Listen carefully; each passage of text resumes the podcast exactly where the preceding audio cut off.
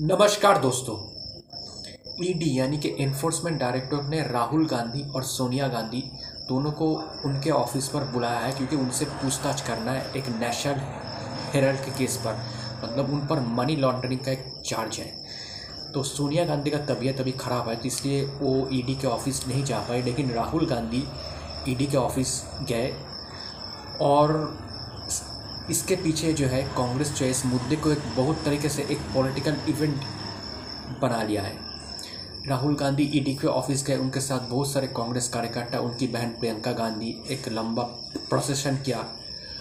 और कांग्रेस के बहुत सारे जो बड़े नेता है, अशोक गहलोत हो व और भी जो सीनियर और जूनियर लीडर्स है, वो सब एक साथ राहुल गांधी के साथ थे। लेकिन यह है कि दिल्ली पुलिस ने बाकी सारे, माने इतना भीड़ यहाँ इकट्ठा करने नहीं दिया। बहुत सारे लीडर को हिरासत में भी ले लिया है।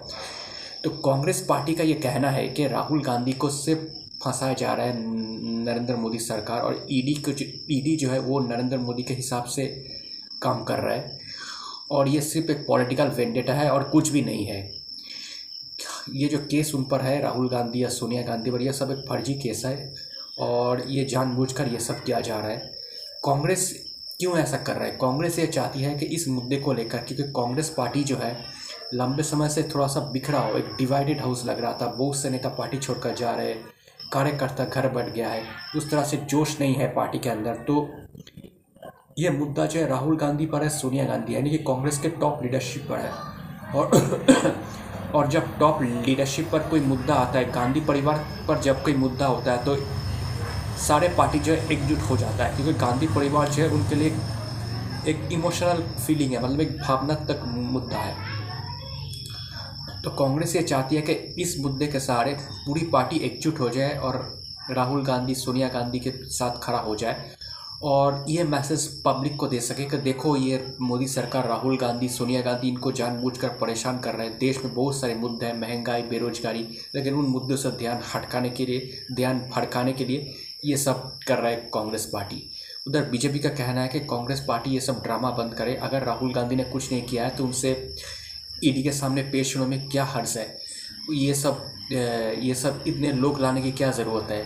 बल्कि ये सब लाकर ईडी और जो एजेंसी से उन पर दबाव बनाना चाहते हैं कांग्रेस।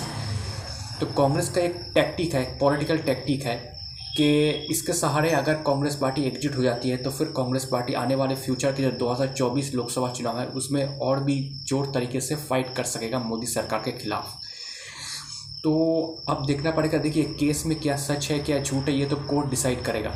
इस पर बात करना ठीक नहीं है, लेकिन ये है कि इसको पॉलिटिकल मुद्दा बनाकर कांग्रेस पार्टी एक मैसेज देना चाहती है।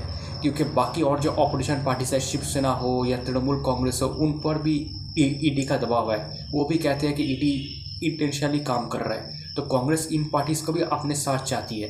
तो आ, आ, अभी खुल खुल खुलकर तरीके से ये लोग तो कांग्रेस के साथ नहीं है।